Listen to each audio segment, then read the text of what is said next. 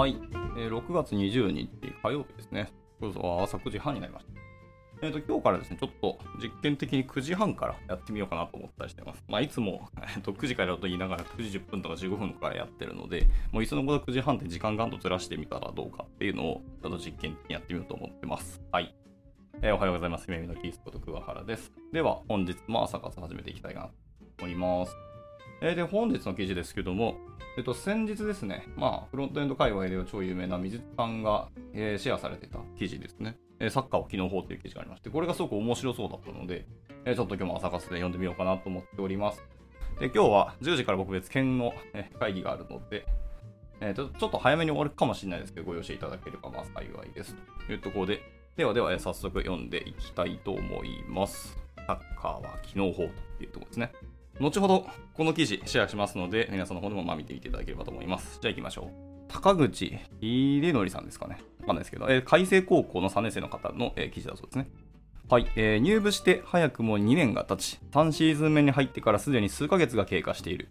えー驚いたことに今まではあれほどまでに複雑極まりないと思っていたサッカーが、えー近頃とてもシンプルな姿をしているのではないかというふうに感じるようになりましたと。で、それはそれは、えー乱立していたサッカーの事件や、いわゆる良いプレーみたいなものがある時期を境に、えー一つの塊へとこう習慣を始めたような感覚でありますと。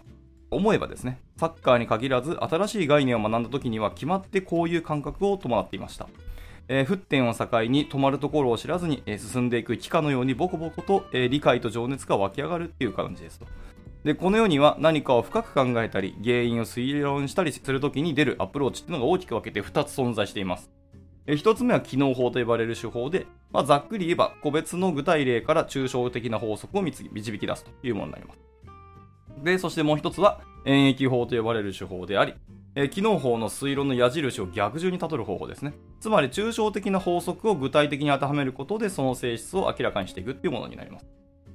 で、近頃感じたある種の修練というものは、具体が抽象へと消化されていく感覚に近かった。具体的な知見を溜め込めば溜め込むほどに、知識の水槽っていうのは熱をはらみます。で、スマホのメモにせっせせっせと書き殴ったサッカーの知識が、やっと実を結んだのかもしれません。えこんな分かりにくい書き出しでは何を伝えたいのかが曖昧だが、詰まるところ言いたいのは、え少なくともサッカーにおいて、演疫的なアプローチは両方を守らないと大きな落とし穴になりうるということですと。で、足式にも、えー原則と呼ばれるチームでの約束事っていうのが存在しています。えーいわゆるゲームモデルみたいなものだろうか。えーこの世の中にも、えー戦術用語と称されたキーワードが死死類類たるありさまで無残に打ち捨てられており、そのどれもが何やら難解そうなオーラをまとっている。文字通り戦術かぶれだった入部当初の僕は、やれポジショナルプレーだの、やれ戦術ピリオダイゼーションだのに踊らされ、その言葉の持つ本質を知りもしないくせに大層なプライドをぶら下げていました。で、アカデミズムがサッカー界への侵食を進めれば進めるほど、体系化された物事の見方や考え方が、現場に輸入されます。ところが、抽象的な考え方や、プレー原則を抽象的なまま理解することはとんでもなく難しい上に、え誤解の温床にもなりおりますと。で、一つのプレーに様々な要因の絡むサッカーは、あえーわかりやすいキーワードを提示されると、プレーすべてがその文脈で見えてしまうことも多い。特にテクニカルな人は、スカウティングにおいて似たような現象に遭遇したことがあるに違いないと。で、人のマッチレビューは書いてから読むという格言が格言足りうるのもこういった背景からでありましょうと。えー人のマッチレビューは、えー書いてから読むなんですね。なるほど、なるほど。えーサッカーを演疫的に眺める落とし穴はまさしくこういった部分にありますと。え何も抽象的な考え方や、えキーワードが間違っているというわけではないんですと。えそれらはきっとある程度正しいのだろうし、合理的なのでもありましょうと。ただ、そこを出発点にして全ての事象を眺めると、あら不思議、そうとしか見えなくなってしまうんですよと。なるほどね。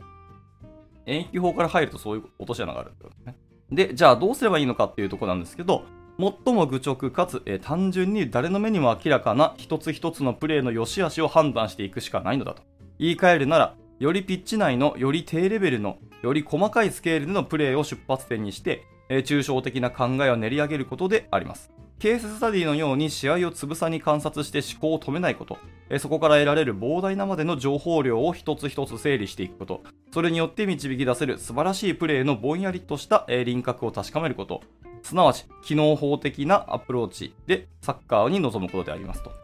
一度は膨大なケースの数に唖然とすることだろう、しかしじっと我慢して共通点を探していくととても簡単に原則に集約されていくっていうことに気づきます。そして大抵の場合集約された原則というものは世間でもてはやされているキーワードと非常に近いニュアンスを持っている。しかしながら、盲目的に抽象的なプレイ原則を信じ込むのと、一度掘り下げてから練り上げるのとでは、内在する質が大きく異なります。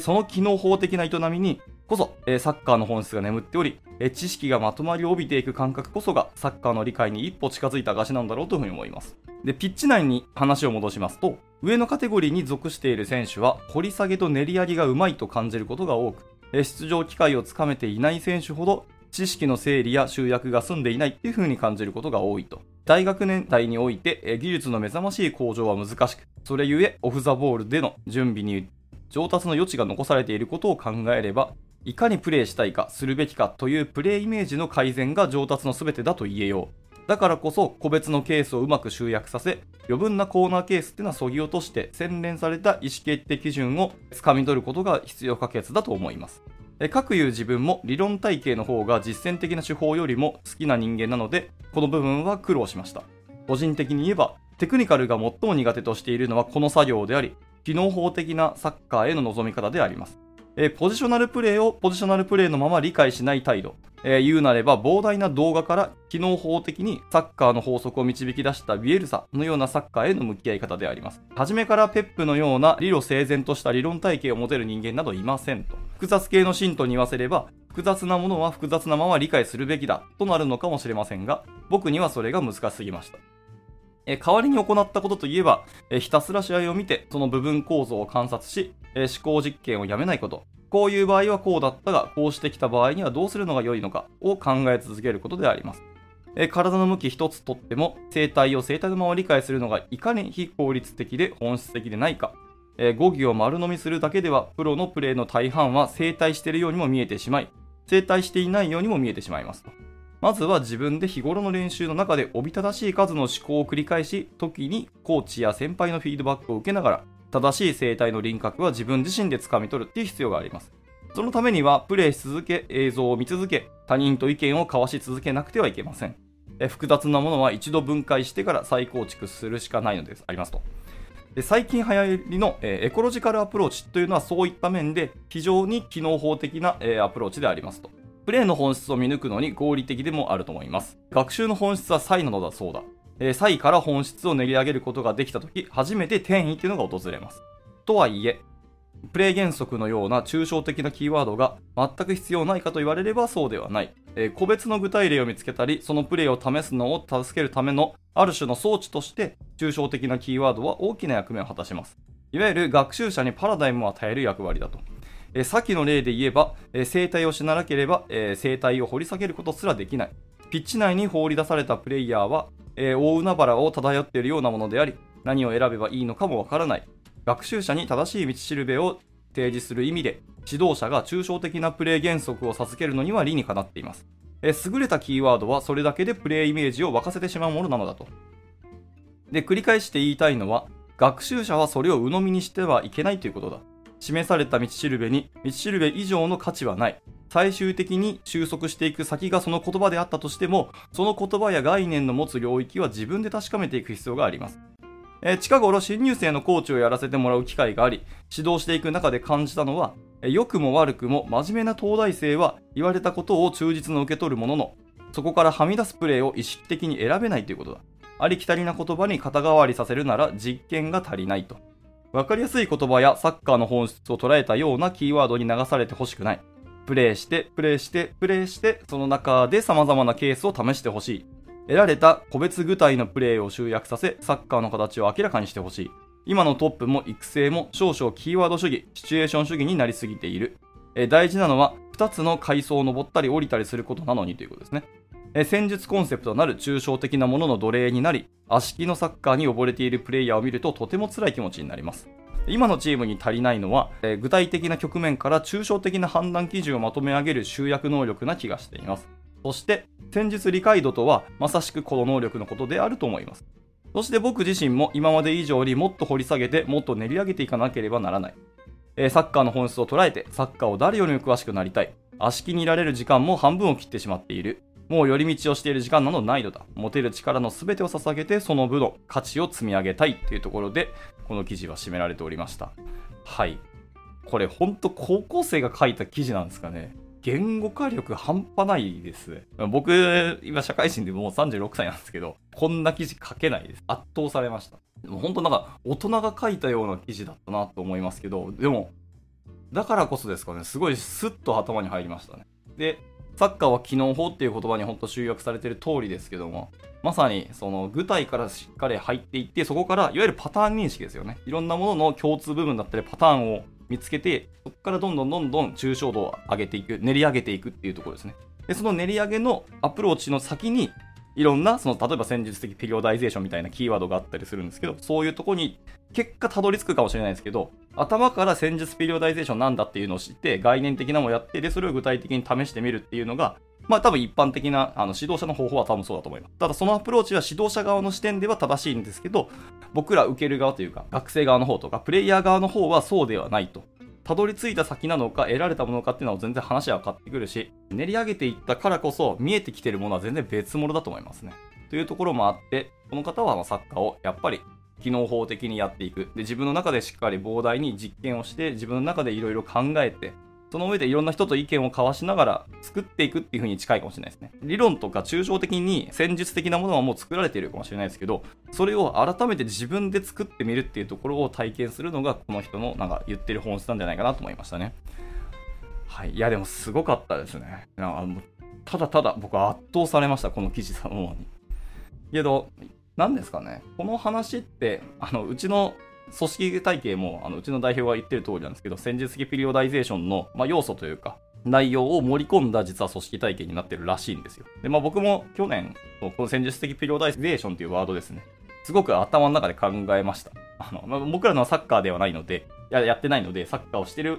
ようなその体験ではなく、僕はその組織の方の側で、これどういうことなんだろうっていうのをいろいろ考えて考えてみたんですけど、まあ、本当にですね、これをやってるかやってないかで、多分理解してるかも、同じようなものとして理解してるかもしれないですけど、具体的な使い方といいますか、現場への落とし込みっていうのは全然変わってくるだろうなと思いますし、自分の言葉でちゃんと言語化できるっていうのはすごく大事なことだなと思っていますので、まさに自分の方でこう具体的にいろいろ考えていくっていう、この具体から入って、えー、練り上げていくっていうこの言葉は本当に素晴らしいなと思いましたね。で、途中にも出てきましたけど、え、ー、と、学習の本質は差異なのだそうだっていう、この一言ですね。まあ、この水さんも取り上げられてましたけど、確かにこの言葉は僕もすごく刺さりましたね。差異から本質を練り上げることができたとき、初めて転移が訪れるっていうふうに、えー、この方はおっしゃってますけど、これはさすがに僕もなんていいですかね。あの、電撃が走りましたね。なるほどってちょっと思いました。はい、というところで、もうなんかただただ感想しか述べられないんですけど、とても素晴らしい記事だったし、これ改めて読みたいだと思いましたね。これ多分、あの、まあ、スポーツ全体にも同じようなこと言えると思いますし、あの、僕ら社会人のあの会社組織においても同じようなことは全然言えるなと思いました。とにかく、やっぱ僕ら人間は抽象度っていう、なんですか、抽象的に考える必要はあるし、その方が再現性もあって、組織としての改善だったりビジネスに転化はできるんですけど、それを演劇的に入るか、えーと機能的なアプローチで入るかって、えー、その人が今後活躍するかどうかは結構差出るんじゃないかなってすごく感じましたので、やっぱ僕もまずは、えーと、具体から入っていこうと本当に思いましたし、新しい概念とか、あの技術、フレームワークとか、考え方とか、いろんなものが新しいのはどんどんどんどんこの IT 業界は入ってくるんですけど、まあ、それの捉え方はやっぱりまずは僕も、えーと、機能的にやっていく方が、まあ、あの自分の学習のあのアプローチとしても正しいというか近い気がするので、そこから入っていこうかなというふうに思った次第ですね。はい。あの皆さんの方でもぜひぜひ読んでいただければなと思います。じゃあ、えっ、ー、と、ちょっと短いですけども、今日の朝活はここで終了していきたいと思います。えー、改めまして、えー、本日の参加者は、はい、あ、ペイシューさんですね。おはようございます。ご参加いただきありがとうございました。で、明日もですね、ちょっと技術の記事じゃなくて、別の記事をちょっと読もうと思ってます。先ほど、ツイッターのタイムラインで、ちょっと面白そうな記事が一本流れてきて、IT 業界とかエンジニアかなの、なんかストレス周りのお話、イベントがあったらしくて、それのまとめ記事が出てましたので、ちょっとそこを読んでいこうと思います。やっぱストレスとか、まさに僕らは今ストレス社会に生きてますので、その辺の専門的な人をお呼びして、イベントをやったっていうのを記事になってましたので、あの、フォークエルさんですね、がやられてましたので、そこをちょっと読んでいこうかなと思います。明日はですね。はい。じゃあ、えっ、ー、と、今日はここで終了したいと思います。火曜日ですね。また今日も一日頑張っていけたらなと思います。それでは終了します。お疲れ様でした。